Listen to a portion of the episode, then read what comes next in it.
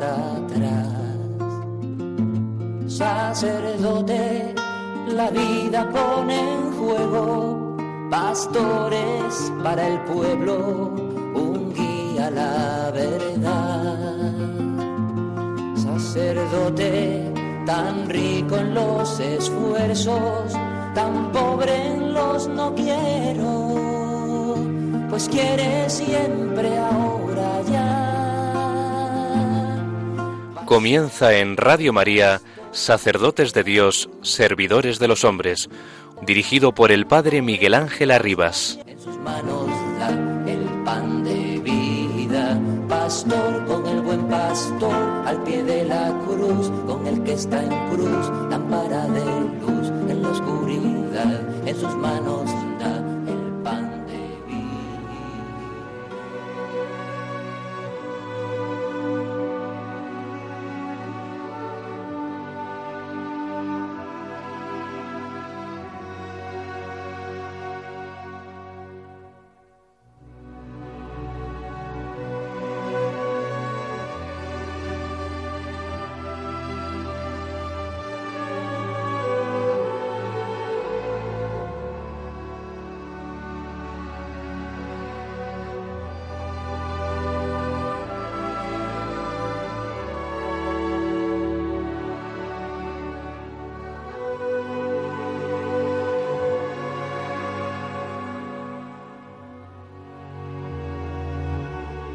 En la parábola del sembrador, Jesús es el sembrador. Él esparce con paciencia y generosidad su palabra. No es una jaula o una trampa, sino una semilla que puede dar fruto. ¿Y cómo puede dar fruto? Si nosotros la cogemos. Jesús efectúa, por así decir, una radiografía espiritual de nuestro corazón, que es el terreno sobre el cual cae la semilla de la palabra. Nuestro corazón como un terreno puede ser bueno y entonces la palabra da fruto, pero también puede ser duro, impenetrable. Ello ocurre cuando oímos la palabra, pero nos es indiferente, precisamente como en el asfalto, no entra. Entre el terreno bueno y el asfalto hay dos terrenos. Primero el pedregoso, donde no hay mucha tierra. Acoge al Señor, quiere rezar, amar, dar testimonio, pero no persevera, se cansa, no despega nunca. Es un corazón sin profundidad, donde las piedras de la pereza prevalecen sobre la tierra buena, donde el amor es inconstante y pasajero, no da fruto. El segundo terreno es el espinoso, lleno de zarzas que asfixian a las plantas buenas. Cada uno puede reconocer a sus pequeñas o grandes zarzas los vicios que habitan en su corazón, los arbustos más o menos radicados que no gustan a Dios e impiden tener el corazón limpio. Papa Francisco, 16 de julio 2017.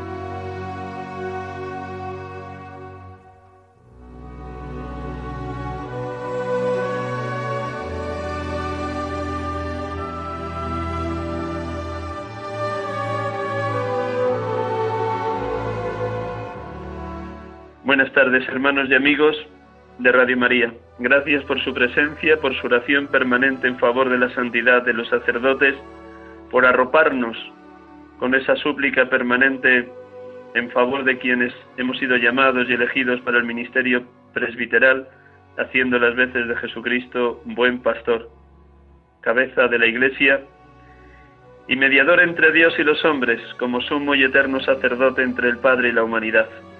Buenas tardes por acompañarnos un domingo más en este programa, sacerdotes de Dios, servidores de los hombres, en la tarde del domingo. Hoy, domingo decimoquinto del tiempo ordinario, 12 de julio 2012. Nos va a acompañar a lo largo de la tarde un sacerdote joven, formador en el seminario de Murcia. Le vamos a saludar un instante y luego ya le presentaremos con mucho más detalle porque de la abundancia del corazón habla la boca cuando nos cuente su propia experiencia de formador, de sacerdote joven en Torre Pacheco, su primer destino pastoral como vicario parroquial y todo su proceso vocacional. Buenas tardes, Blas. Buenas tardes, Miguel Ángel. Y buenas tardes también a todos los que estáis ahí detrás de la onda. Muchísimas gracias por prestarnos estos minutos. Muchas gracias por abrir tu corazón para que en la iglesia donde todos nos necesitamos, también los oyentes de Radio María, oren por ti, oren por el presbiterio diocesano de Murcia, por toda la diócesis y sobre todo por vuestro seminario diocesano. Buenas tardes, de verdad, de corazón. Pues vamos a empezar como cada domingo con el Evangelio del día, la parábola del sembrador, donde ya el Papa hace un comentario enjundioso hace tres años, cuando estábamos también en el ciclo A como este año. Tan solo leo el fragmento final donde Jesucristo explica el significado de las distintas tierras que acogen la semilla del Evangelio. Como cada domingo les invito a todos un instante en silencio con la música que nos van a colocar para recrear interiormente esta palabra, para que el silencio sea ámbito, espacio, lugar donde la palabra es acogida por cada uno de nosotros. Y Dios quiera que todos los oyentes, cada uno de ustedes, sea semejante a la tierra buena, su corazón totalmente abierto a la gracia de la palabra. Un instante en silencio y proclamamos el final de la parábola del sembrador.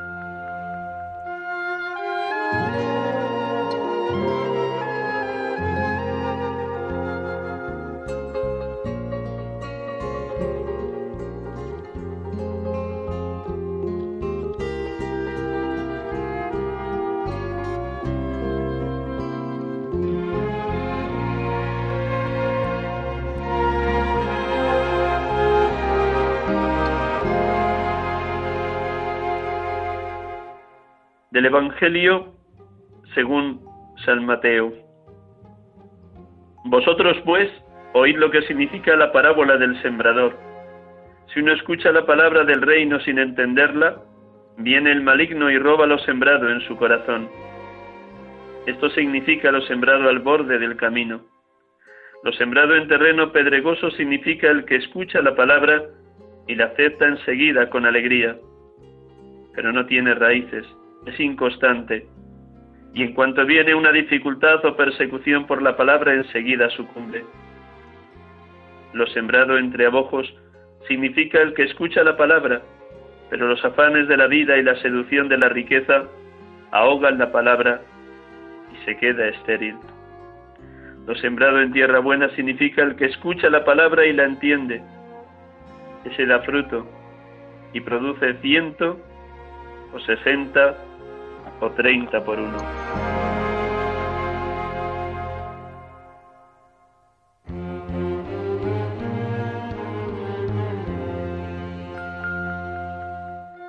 Gracias, Padre, por tu Hijo, Verbo eterno, hecho hombre en el misterio de la encarnación, palabra hecha carne que acampó entre nosotros, palabra fecunda en quien lo acoge con fe y apertura a la gracia con disponibilidad completa a tu voluntad salvífica, como Él vino para salvar a los hombres dando la vida en la cruz.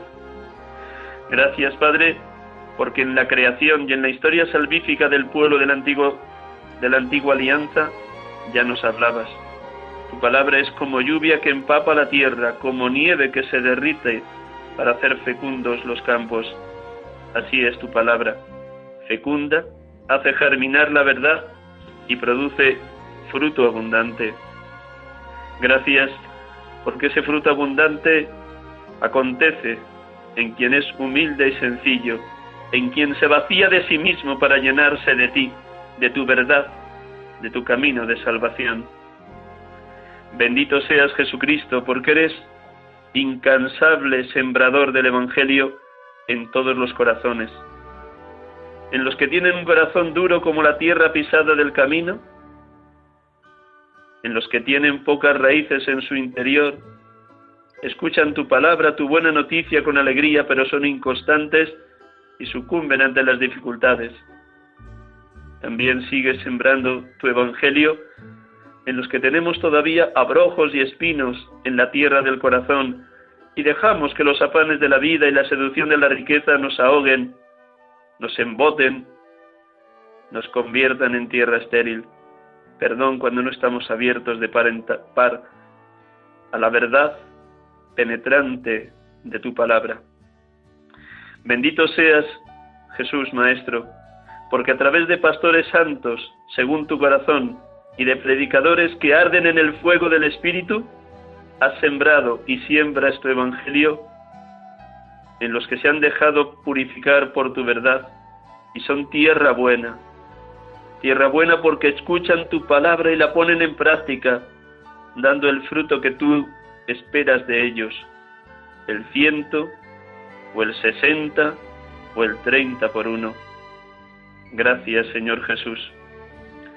Bendito y alabado seas, Espíritu Santo, porque invitas a vivir los sufrimientos del tiempo presente momento de purificación, esperando la gloria que un día se nos manifestará.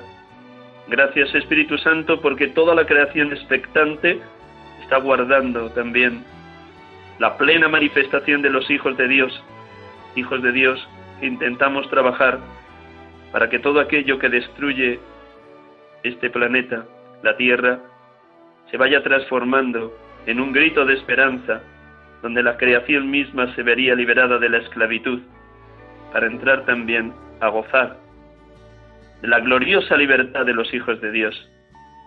Oh Espíritu Santo, ayúdanos a vivir en esa expectación de que si gemimos como gimen las mujeres a punto de dar a luz con dolores de parto, es porque esperamos que tus primicias nos hagan esperarlo todo de Dios en un abandono completo en sus manos. Alabado y bendito seas, Padre, alabado y bendito seas, Hijo, alabado y bendito seas, Espíritu Santo. Oh Dios amor, oh Dios perfectísima comunión de los tres, adorada y santa Trinidad.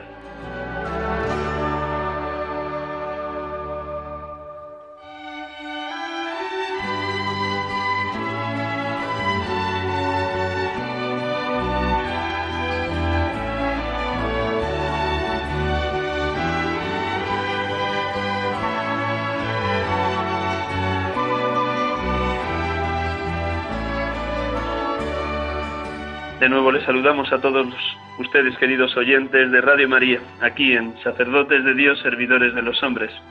Y ahora sí, pasamos a dialogar con este hermano sacerdote que ha tenido a bien prestarnos unos minutos de su tarde de domingo. De nuevo, buenas tardes, Blas.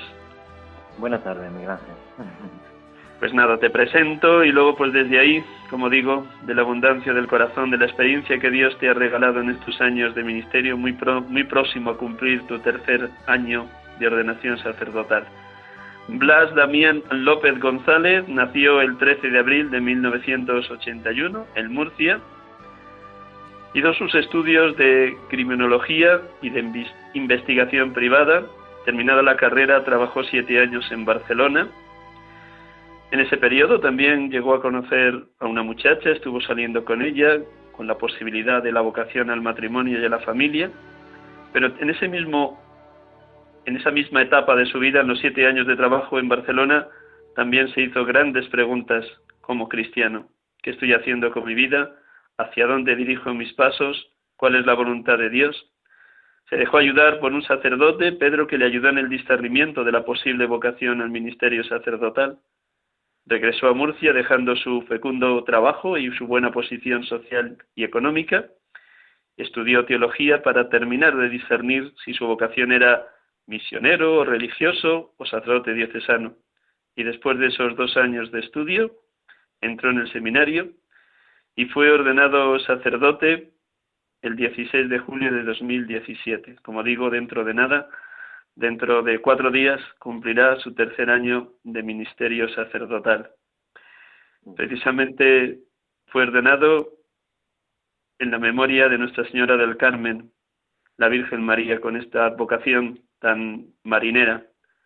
Y falleció, fue ordenado el mismo día que falleció su madre, en el año 2014. Dios cuando quita algo, da algo mucho mayor, como en este caso su ordenación. Después de unos años como vicario parroquial en Torre Pacheco, desde septiembre del año pasado, fue llamado a formar parte del equipo de formadores del seminario de Murcia. Están bien dados todos los datos, ¿verdad, Blas? Sí, sí, están bien dados. Además, me va haciendo memoria ¿no? de las maravillas del Señor en mi vida para este en cuatro días celebrar también, pues, de nuevo el aniversario de la ordenación. Sí, sí. Pues muy bien, seguro que esta semana previa al, al tercer aniversario de tu ordenación está siendo motivo para dar gracias a Dios por ese paso de Dios por tu vida, por esas maravillas que Dios obra en todos los que se abren a su gracia. La primera pregunta es muy sencilla. Empezamos por lo más evidente, lo más cercano. ¿Cómo harías evaluación de este primer curso como formador? Seguro que te pilló de sorpresa cuando el señor obispo te llamó para formar parte del equipo de formadores, habiendo sido ordenado tan recientemente. ¿Cómo cogiste esa noticia en un primer momento? Pues la verdad que sí, que fue una sorpresa bien grande, ¿no? Porque, bueno, a los dos años de estar allí en, Torre Pacheco, como han dicho, pues me, llamó el obispo y, y, hablando con él, ¿no? Pues me, así me dijo, eh, bueno, he pensado que necesitas formarte, y yo empecé a pensar que, tendría que, irme a Roma. Y digo, ah, pues me manda a Roma, a lo mejor a estudiar. Y conforme me lo decía, dice, pues he pensado que, el sitio idóneo sería el seminario. Claro, yo cuando me lo dijo, yo pensaba, digo, Roma, para formarme, el seminario, digo, no me cuadra. Y, me sorprendió mucho porque, claro, pues con dos años solo de ministerio, pues me pareció, mm, pues mm, no me lo esperaba, ¿no? Pero pero bueno, pues yo en mi pobreza... Perdona, Blas, acércate bien al móvil porque si no, no te van a poder escuchar nuestros oyentes. Perdona, perdona, para que, para que no, pues nada, que lo recibí con sorpresa y... Pero bueno, pues yo ahí en, mi pobreza también, de, de, de Puerto Ministerio, pues dispuesto también para donde la iglesia me llamara, ¿no? Y, y ya está. Y, y le dije que sea el obispo y aquí estamos, ¿no? Fue una sorpresa, eh, pues venir al seminario. Mm. Son muchos los retos para un sacerdote joven cuando llega a una vocación o a una misión, a una tarea tan concreta como ser formador. Me imagino que ha sido a través del diálogo con el rector, con los directores espirituales, a través de la observación detallada de los procesos vocacionales de los seminaristas, como ha sido aprendiendo. ¿Cuáles han sido las luces, los momentos más gozosos de este primer año y también cuáles han sido las dificultades o aquello que ves que es un reto para ti de cara a tu futuro como formador. Pues mira, el gran regalo es que saber que esta misión pues no va uno solo, ¿no? Entonces, por supuesto va el Espíritu Santo por delante, ¿no? Pero también van los hermanos y eso ha sido un regalo, saber que, que esta misión es compartida con ese equipo de formadores, con el con el rector, con el director espiritual, con el resto del equipo, ¿no? Y, y eso es pues, una gracia y una alegría, el poder compartir así esta tarea tan unido a ellos. Y bueno, pues los gozos de este año y las dificultades. Pues mira, voy a empezar por las dificultades. Eh, las dificultades, mmm, aparte de lo que nos hemos encontrado este año, porque aquí en Murcia empezamos con, con lo que llaman la dana, ¿no? Aquella tormenta que hubo grande que, el río estuvo a punto de salirse, ¿no? Ya fueron dificultades aquí en Murcia para empezar. Luego nos encontramos con la dificultad también, pues, de, pues, de esta pandemia, ¿no? Que estamos sufriendo todos del COVID, ¿no? Han sido momentos, pues, duros en lo externo, digamos, ¿no? Y luego, aquí en, en el seminario, pues, claro, las dificultades también de, pues, del, del poco rodaje, ¿no? A lo mejor en el ministerio. Pero bueno, todo es gracia al final y el Señor ayuda, ¿no? Y este, al final de curso, Mm, estoy disfrutando mucho de, como dice el Salmo, ¿no? Al ir iban llorando y al volver vuelven cantando, trayendo las gavillas, ¿no? Pues porque voy viendo lo que, lo que ha ido haciendo el Señor a lo largo de este año, sobre todo en los chicos. Yo cuando, cuando venía al seminario preguntaba mucho, oye, como formador, ¿qué hay que hacer, no? Y todo el mundo me decía, nada, cuida a los seminaristas, tú tienes que cuidarlos, ¿no? Y estás pendiente de ellos y escucharlos, pero tú, sobre todo, cuídalos pues yo me he dedicado a eso este año, ¿no? Pues a escuchar, a cuidarlos lo que he podido y con las luces que el Señor me ha dado. Y, ahora voy viendo, pues, mm, cómo el Señor ha ido haciendo la obra en cada uno de ellos. Para mí está siendo lo más gratificante eso, ¿no? En las últimas reuniones que he tenido con ellos, de cómo, pues, cómo ellos han ido viendo la mano de Dios, cómo han ido creciendo, de ir viendo cómo han superado pues pequeñas o grandes dificultades que han ido teniendo y cómo las han superado con creces, ¿no? Cómo el Señor ahí mm, lo ha alentado a caminar y, lo ha hecho crecer. Yo eso es lo que estoy disfrutando ahora. Al final de curso estoy disfrutando, que a pesar de ser un año tan tortuoso, con tantas circunstancias que hemos pasado, ¿no? Pues ves como el Señor no, no nos abandona y a, cada uno de ellos pues ha estado cerca y los va forjando y les va forjando el corazón, ¿no? Yo cuando venía al seminario te, perdemos, perdona, mira a ver si bien, tienes bien la cobertura porque te perdemos y es, bonito lo que estás contando para que te oigan con sumo detalle. la, tengo, la, tengo, bien, no sé, ¿se me escucha? Sigue, sigue. Cuéntanos, mm, cuéntanos un poquito tu experiencia de los dos años en Torre Pacheco. ¿Llegaste allí en la etapa de pastoral, en el año de diaconado, antes de ordenarte o fuiste directamente recién ordenado el 16 de julio del 2017? ¿Cómo fue tu aterrizaje en Torre Pacheco? Yo el día de mi ordenación, conforme iba terminando la ordenación, pues don José Manuel Lorca, el obispo de Cartagena, pues fue el que me dio el destino allí mismo en la ordenación. Entonces el año de, diaconado de pastoral lo hice en otra parroquia, en Molina del Segura, aquí en Murcia. y, y, bueno, lo recibí allí en, en la ordenación, el párroco David pues ya salió a, darme un abrazo y, y distintos feligreses que habían venido también pues me recibieron ¿no? en, en esa celebración. Y, y, bueno, pues fue, fueron dos años, pues la verdad es que ha, sido un regalo, ¿no? Yo ahora entiendo cuando muchos sacerdotes hablan de, de la primera parroquia en la que han estado, ¿no? Que siempre la recuerdan. Pues porque para mí es verdad que ha sido un momento entrañable, ¿no? Mm, con sus dificultades y con su alegría, porque pues ha habido de todo, ¿no? Pero pero han sido todas para crecer, ¿no? Todas las dificultades han sido para crecer, para, pues para, ha sido un regalo, ¿no? Poder ver, mmm, no sé, el ejemplo del párroco también me ayudó mucho, mmm, porque es verdad que ha sido, pues descubrir la fraternidad sacerdotal, ¿no? Esa que en el seminario muchas veces hablamos de ella, de saber que somos hermanos todos los sacerdotes, ¿no? Y ha sido descubrirlo también allí, ¿no? Pues con este sacerdote y con otros muchos que, que el Señor pues ha ido poniendo en el camino, ¿no? Y allí con el pueblo, pues pues nada, ha sido como ir aprendiendo, ¿no? Y han tenido que sufrirme mucho también, ¿no? Y, el día empezando pues mis torpezas de, pues de sacerdote nuevo, ¿no? Pero ha sido un regalo, ¿no? El compartir con este pueblo, con la gente, el aprender de ellos, el acompañar a la gente de, en su alegría y también en sus heridas. Mm, he disfrutado mucho de, pues de eso, de, de estar cerca, ¿no? De estar cerca de todo y, y de poder acompañar y escuchar y celebrar, por supuesto, pues los sacramentos allí en ese pueblo, ¿no?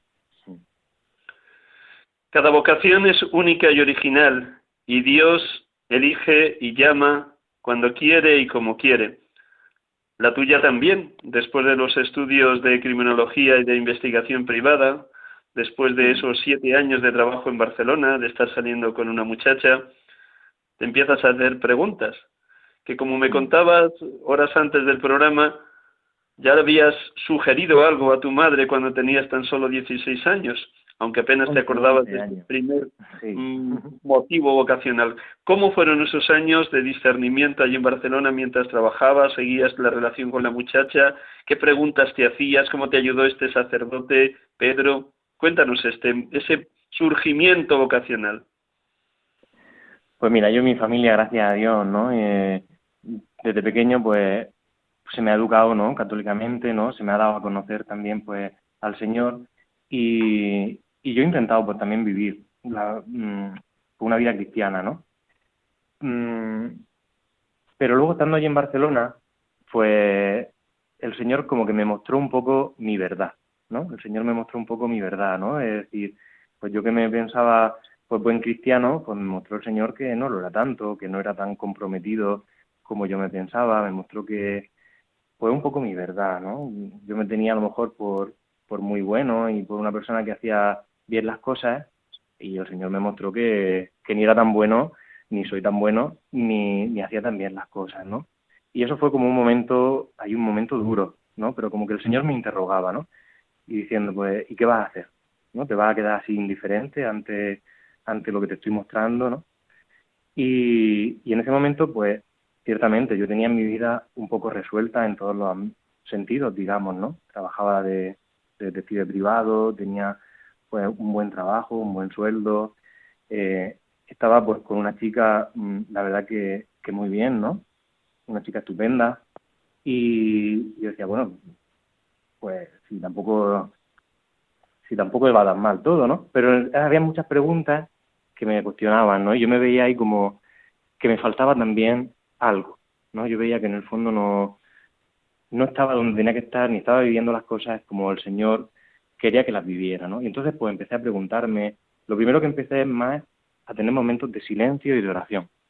Empecé a hacer más silencio, más oración, a darle cabida a esa, a esa voz del Señor, ¿no? Que me interrogaba, pues empecé a darle más cabida, a buscar momentos pues de leer más la palabra, el Evangelio del día.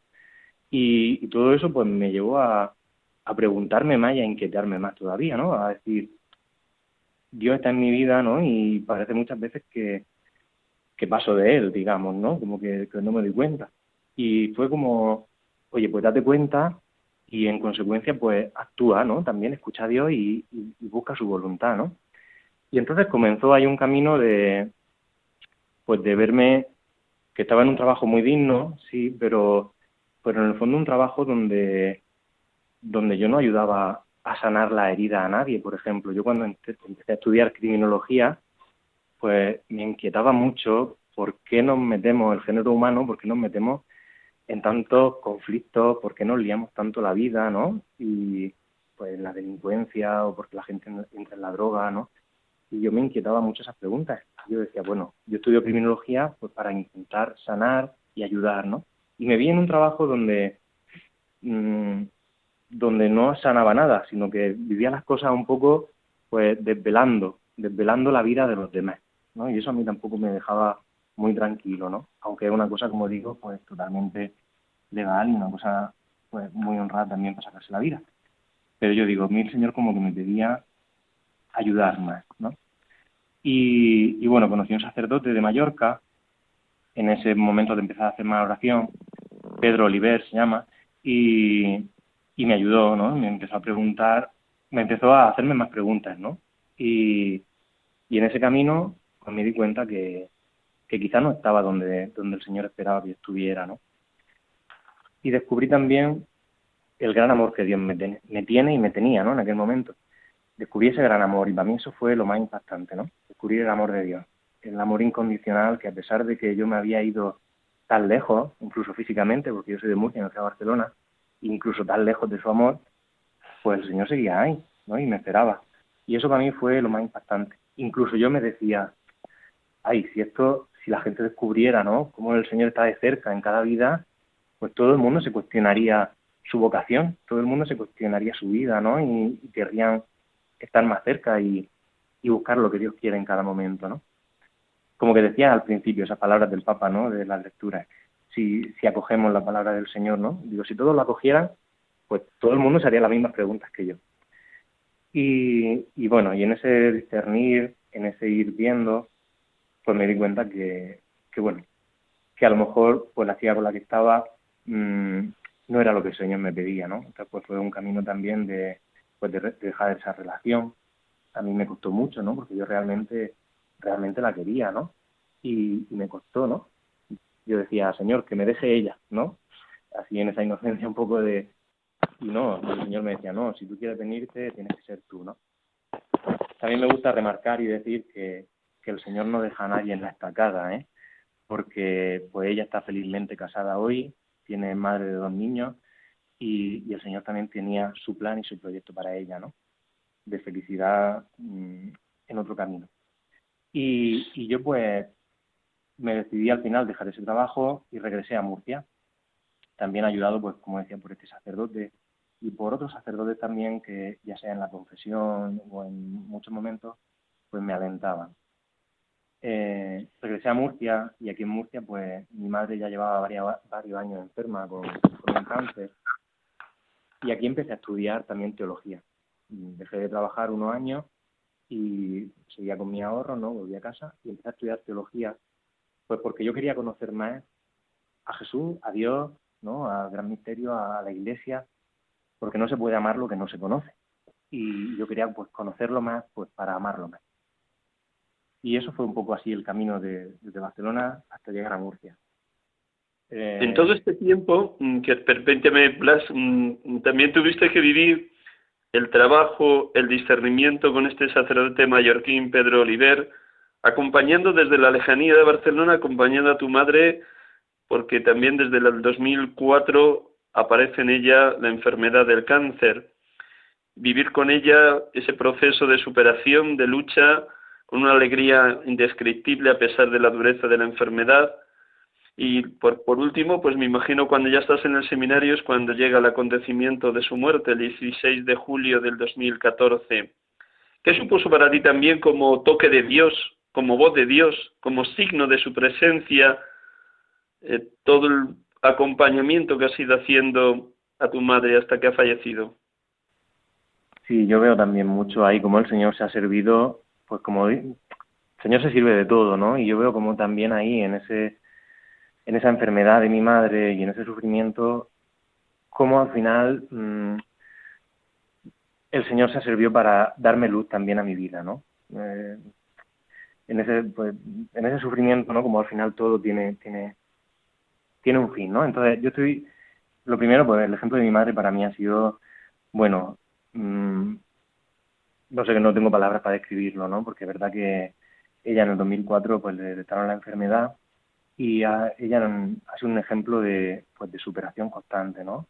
Eh, fue, ha sido muy duro para toda la familia, además yo en aquellos años cuando se lo detectaron yo me, vine de Barcelona a estar con ella, pero ella vivía con tanta intensidad, mm, con tanta confianza en el Señor, ella lo primero que hacía cada mañana era su oración personal en silencio y eso yo digo, de ahí recibía ella la fuerza para el resto de día, ¿no? En esa enfermedad es verdad que pues todos los que la hayan pasado, la estén pasando, saben que no es fácil, ¿no? Y hay días que pues uno va perdiendo la fuerza, ¿no? Y le falta la fuerza y muchas veces incluso la confianza se tambalea, ¿no? Pero pues ella se, alimentaba de esa oración y luego pues venían las tempestades, las tormentas, la calma también tantas veces.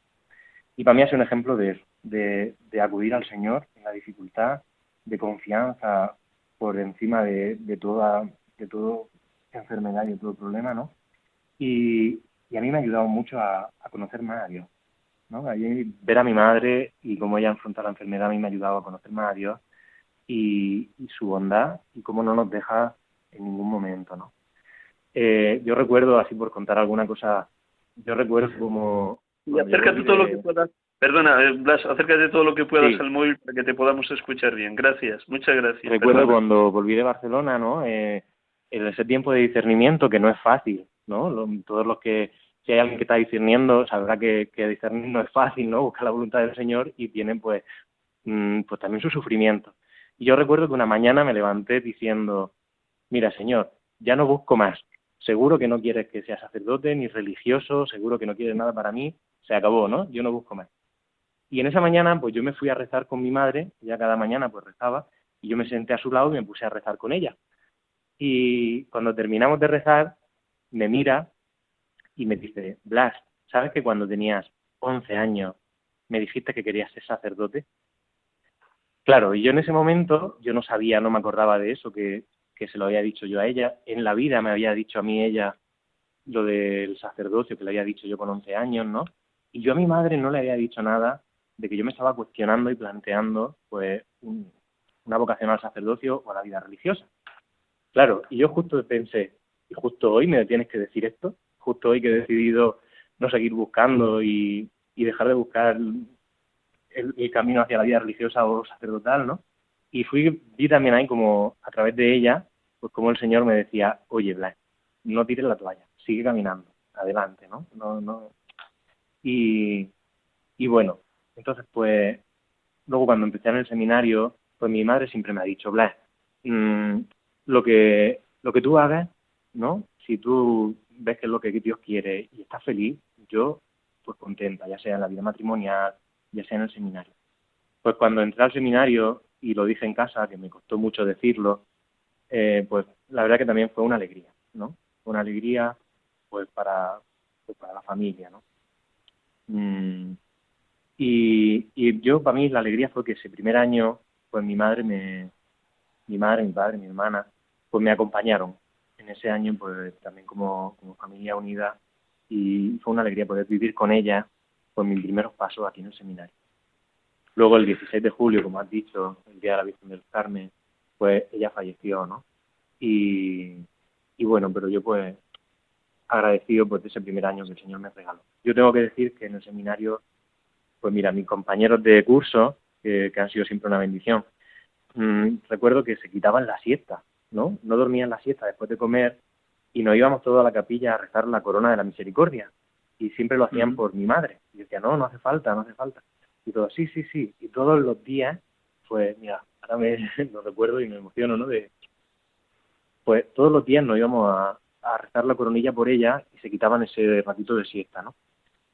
Y, y bueno, pues yo en el seminario a mí se, se, me apoyó mucho también a la hora de acompañar a mi madre, mi madre también estuvo muy presente aquí, los compañeros, y yo así que muy agradecido. Esos años que estuve en el seminario, tengo que decir que estoy agradecido a la iglesia por su acompañamiento, ¿no? Y por su compañía en estos momentos duros y además pues, por las facilidades que se me dieron también para acompañar a mi madre, ¿no? Y para hacerla presente allá. Te perdemos, Blas, perdona. bueno, pues eso. Dime. Déjame, vamos a ver, dices muy bien. Miguel Ángel, tú cortame, que si hablo mucho tú cortame y... No, no, tranquilo, que vamos dialogando muy bien. El 16 de julio de 2014, tres años antes de tu ordenación, fallece tu madre, Seguro que ella desde el cielo ha estado intercediendo por ti esos tres años hasta la ordenación y va a seguir haciéndolo toda tu vida, con lo cual tienes una intercesora junto a la Madre, la Virgen María, tu Madre de la Tierra, con la Madre del Cielo intercediendo por ti en el camino de la santidad sacerdotal. ¿Cómo transcurrieron esos tres últimos años en el seminario? Ya nos ha dado alguna pincelada de cómo había una verdadera fraternidad con los compañeros de curso. ¿Cuántos os ordenasteis? ¿Y cómo vivisteis esos tres últimos años antes del 16 de julio de 2017? Mira, pues nos ordenamos eh, tres compañeros y yo, cuatro, nos ordenamos cuatro ese año. Y, y bueno, pues como decías, fue una bendición ese curso. Ay, perdóname porque se me ha olvidado lo que me has dicho también. Ah, los tres últimos años, cómo los viví, ¿no? Bueno, pues, pues no es fácil. Eh, perder a una madre, perder a un familiar no es fácil, ¿no? Y entonces, pues, fue muy duro, fue muy duro el siguiente año, eh, pues la verdad que con mucha dificultad, ¿no? Humanamente hablando. Mm, pero bueno, pues años de, de preparar, de determinar, de discernir, ¿no? Si realmente era esto lo que Dios quería, años de vencer miedos, de vencer muchos miedos, ¿no? Y, y de dejar a Dios que hiciera su obra, ¿no? Mm, ahora los miro con, como decía antes, con agradecimiento esos años y, y bueno, pues contento, ¿no? Ahora tengo de verdad que los compañeros de curso, pues asiduamente cuando podemos quedamos, nos vemos, eh, quedamos, nos ayudamos bastante, ¿no? Y, y es un gozo poder compartir con ellos mm, el seminario y ahora como sacerdote. Decías muy bien que seguro que resuenan en ti las palabras que te dijo el señor obispo que forman parte del ritual cuando después de las preguntas del escrutinio, Dios que comenzó en ti la obra buena, él mismo la lleve a término y tienes esa plena conciencia de que él va a llevar a término la obra que ha empezado en ti. Pero también decías algo al inicio del programa muy hermoso y es como a través de los acontecimientos aparentemente dolorosos, sufrientes, como es la muerte de una madre y de otras realidades como el abandonar tu trabajo para desplazarte de nuevo a Murcia. De todo eso se sirve el Señor para madurar a la persona, para purificarla de todo lo que no es la voluntad de Dios y para que se abandone por completo en las manos del Padre. Te contemplas así, dejándote purificar por el Señor para que solo, solo sea Él tu vida. Pues bueno, eso es lo que pretendo cada mañana, Luego a lo largo del día pues puedo tener mis luchas con el Señor, ¿no? Pero lo que, claro que sí, mi deseo es, pues Señor, aquí estoy, ¿no? Y dejarme modelar y dejarme también en sus manos y decir, Señor, pues lo que quieras, ¿no? Y, quitar resistencia y, y, es verdad, porque si es, es verdad que he ido viendo a lo largo de mi camino, a lo largo de mi vida, pues como el Señor pues me ha rescatado de todo, como el Señor ha estado siempre al lado, como el Señor ha sacado bien de todo, ¿no? Pues cómo voy a dudar que me va a dejar en lo sucesivo. Por mi fragilidad, por mi barro, pues dudo muchas veces, ¿no? Pero, pero con la confianza de saber que el Señor está y queriendo cada día dejarme modelar. aquí en el seminario, yo es verdad, también lo pienso, ¿no? Digo, yo no, no vengo tanto a modelar a nadie, ¿no? Como formador, sino a dejarme modelar yo también el primero, ¿no? Yo creo que el formador es el primero que tiene que dejarse modelar por el Señor y, y escuchar mucho pues, para saber también acompañar a los chicos, ¿no? Y pues sí, es tarea de cada día fue pues, abandonarse y decir, Señor, aquí estoy, pues a tu obra, ¿no? Doy fe de lo que dices porque, primero, porque todo sacerdote ha de estar en una actitud de aprendiz hasta el momento de la muerte, sea la misión que sea la que nos pida la diócesis o el obispo. Aprended de mí que soy manso y humilde de corazón y encontraréis vuestro descanso. El Evangelio del domingo pasado. Pero es que también decís una cosa muy hermosa de los años que también a este pobre sacerdote le ha tocado servir en el seminario, y es que cada vocación y cada seminarista es una inmensa biblioteca y una inmensa universidad donde Dios te enseña. Vas viendo cómo llegan los seminaristas en el propedéutico y cómo terminan a las puertas de la ordenación y palpas, contemplas de una manera evidente y maravillosa la obra de Dios, como tú ves en tu propia vida.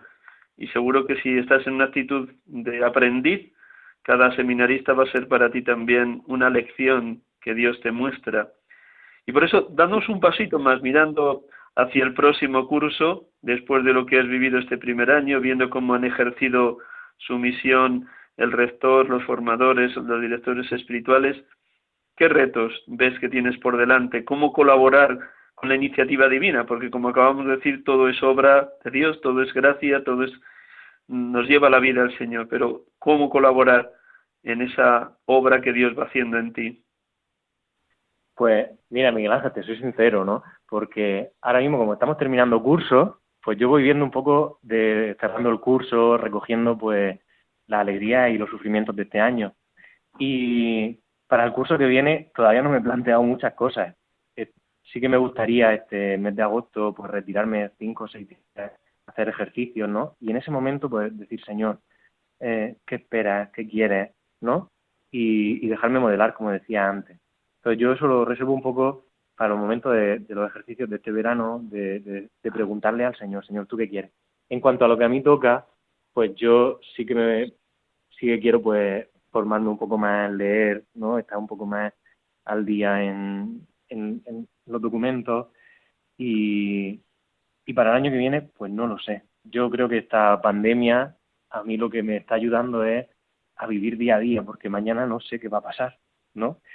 Y, entonces en ese sentido no, no me preocupa, ¿no? Porque sé que esto lo lleva él.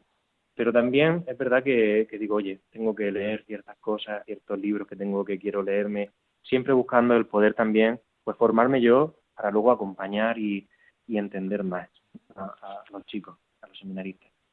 Entonces, en ese sentido, pues un poco a, esperando a que Dios diga algo, ¿no? Del curso que viene.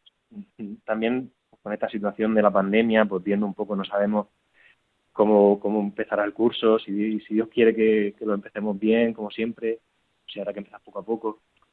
Fue un poco expectante un poco en todo eso. Pero bueno, pero yo, pues ya está, Señor, aquí estoy poniéndome en sus manos y, y lo que Él quiera, ¿no? Y yo a intentar, pues, ya está, mm, ayudar en lo que pueda a ellos, rezar también, rezar y como lo venimos haciendo este verano, pues para que el Señor siga llamando y mandando obreros a su mies, ¿no? Y, todas aquellas personas que pasan por ese discernimiento, por ese momento de gracia, aunque se sufran en ese momento de gracia de estar siendo tocados por el Señor, pues que puedan también dar el paso y decidirse, ¿no? A pues abandonarse, ¿no? Pues ese verano es formarme, leer, ponerme en ejercicio, a ver qué quiere el Señor para el año que viene y, rezar, llorar por, todo aquello.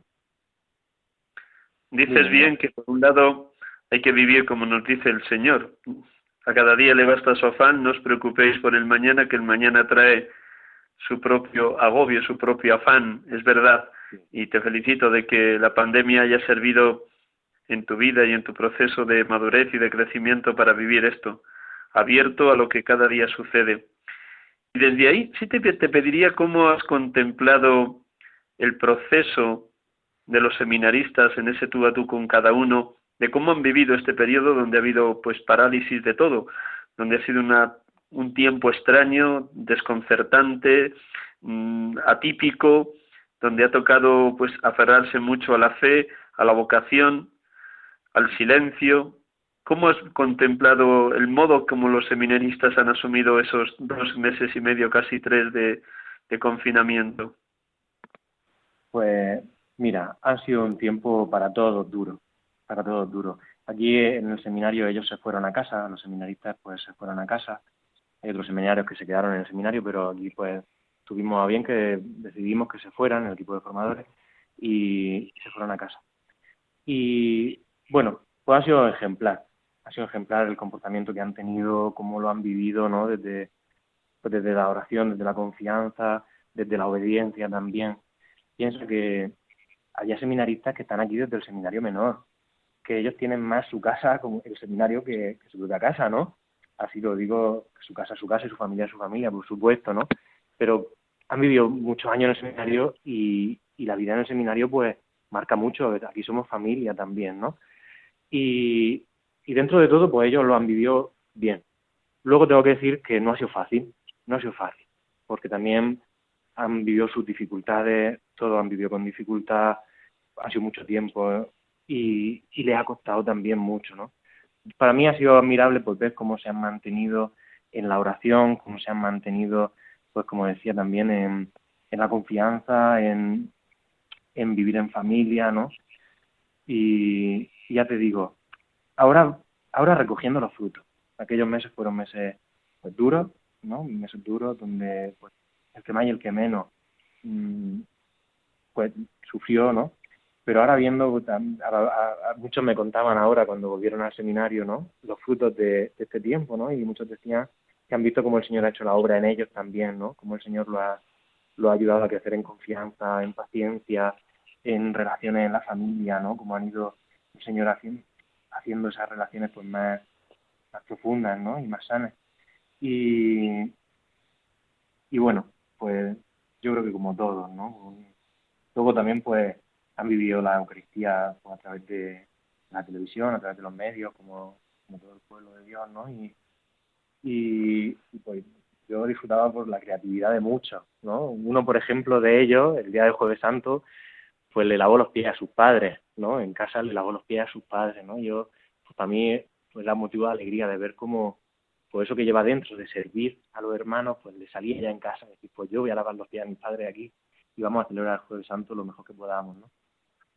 Bueno, pues para mí ha sido un ejemplo cada uno de ellos de, confianza, de superación, de obediencia, de pues de ver cómo, cómo el Señor seguía obrando en cada uno de ellos. Vamos a ir concluyendo, querido Blas. Estamos aquí en Radio María, sacerdotes de Dios, servidores de los hombres, en la tarde del domingo. Blas Damián López González, formador del Seminario de Murcia. Mm, la esperanza para un cristiano siempre es Jesucristo, porque Él ha vencido el pecado, la muerte y ha derrotado al mismo Satanás. Pero también la siembra de Evangelio apunta signos de esperanza en las diócesis, en los presbiterios diocesanos, eso que llaman popularmente brotes verdes. Mirando tu diócesis, mirando tu presbiterio, ¿qué signos de esperanza descubres de cara a la misión que tiene la Iglesia?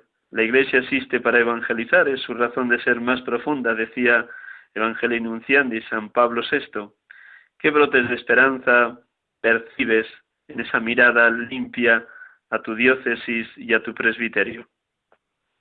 Pues mira, mirando desde donde estoy ahora mismo, que es el seminario, bueno, pues con muchísima esperanza, ¿no? Pues de ver que hay tantos jóvenes, tantos chicos que están deseosos de dar a conocer a Cristo, de dar a conocer la vida, de acercarse al pueblo de Dios que, camina, ¿no? Y entonces desde aquí, eh, para mí es una esperanza grande, ¿no? De ver cómo los chicos mm, pues están deseosos pues de servir al pueblo de Dios, ¿no? Entonces yo desde aquí lo vivo con, con alegría. Además, pues gracias a Dios hay, hay bastantes vocaciones, ¿no? Aquí en el seminario de, de Murcia hay 30 y, pues unos 30 seminaristas, arriba o abajo, ¿no? Y, entonces pues veo con esperanza. Luego veo también pues mucha gente que, que deja entrar al Señor en su vida, ¿no? Yo voy viendo cada vez más como Señor con que le abramos una pequeña brecha, Él entra, ¿no? Y cada vez yo veo más como hay gente que, que abre esa brecha, como que, dejan entrar al Señor en su vida, que acogen esa semilla, ¿no? Y, gente deseosa de, felicidad y de encontrar al Señor, ¿no? En el fondo. Y, yo lo veo, pues no sé, cómo el Señor va obrando. Yo muchas veces también digo, si el Señor lo ha hecho en mí, ¿no? Si el Señor a, a mí me cambió los planes, pues cómo no lo en los demás, ¿no? Entonces, pues mi gran esperanza, como decía, es Cristo que, que toca la vida, que cambia, que abre el corazón. Y luego, pues desde, desde la diócesis, pues yo contento también de, todo, pues, en general, ¿no? Desde las parroquias, desde los sacerdotes, los obispos, pues viendo como, pues como todos vamos luchando un poco por el reino en esa confianza en el Señor, ¿no? Confiando en Él y, intentando abrir camino todo para que todo el mundo pueda conocer pues, la alegría de, dejar a Dios entrar en la vida. Yo lo, lo, vivo con, la verdad que con esperanza, ¿no? Y con, mucha confianza. Muy bien. Blas, vamos a ir terminando para que, como ves, el tiempo vuela y hablar del Evangelio estaríamos horas. De la abundancia del corazón habla la boca y tu corazón está lleno de la palabra divina. Antes de despedirte, suelo terminar con una oración. Hoy he elegido una al Espíritu Santo para que el Espíritu siga obrando maravillas en ti, en el equipo de formadores del Seminario de Murcia, en cada uno de los seminaristas. Pues antes de despedirte, permíteme un instante con esta breve oración al Espíritu Santo para que Él también te unja con toda su gracia, su luz, su fortaleza.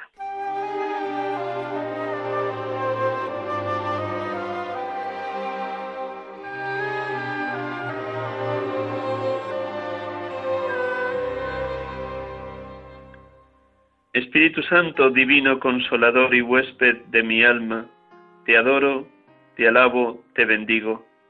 Me consagro hoy de nuevo a ti, para que me invadas con tu gracia, ordenes mis facultades y sentidos, me ilumines, fortalezcas, serenes y bendigas. Inunda mi inteligencia con tu luz para conocer la voluntad del Padre, lo que puedo y debo hacer según esa voluntad, lo que debo y puedo modificar según la misericordia divina, lo que no depende de mí, cambiarlo tú. Cómo debo conducirme los acontecimientos de la vida. Te ruego que me ayudes a perseverar en tu amor, a vivir y a obrar en comunión contigo, a hacer fructificar en mí tus dones y tus frutos, a permanecer fiel a tus inspiraciones, a secundar generosamente los deseos que siembras en mi corazón, a evitar lo que te contrista y ofende, a extender tu reino en mis hermanos los hombres, y a contemplarte un día eternamente en el cielo. Amén.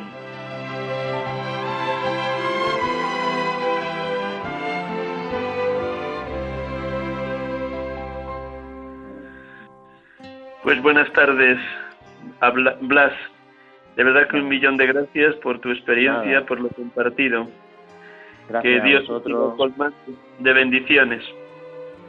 Gracias, Miguel Ángel, y, gracias a todos por vuestra oración. Yo confío en que oráis todos también desde casa pues, por este seminario y por todos los seminarios de toda la vocación. Muchísimas pues sin duda que los oyentes de Radio María lo van a hacer. Recuerdo que hemos tenido la dicha de poder dialogar en esta tarde con Blas Damián López González, sacerdote de la diócesis de Murcia, formador del seminario, ordenado sacerdote el 16 de julio de 2017. Dentro de cuatro días cumplirá su tercer aniversario de ordenación sacerdotal. Buenas tardes, Blas. Buenas tardes. Y buenas tardes a todos nuestros oyentes. Que Dios les bendiga. Feliz domingo, feliz semana. Hasta el próximo domingo si Dios quiere.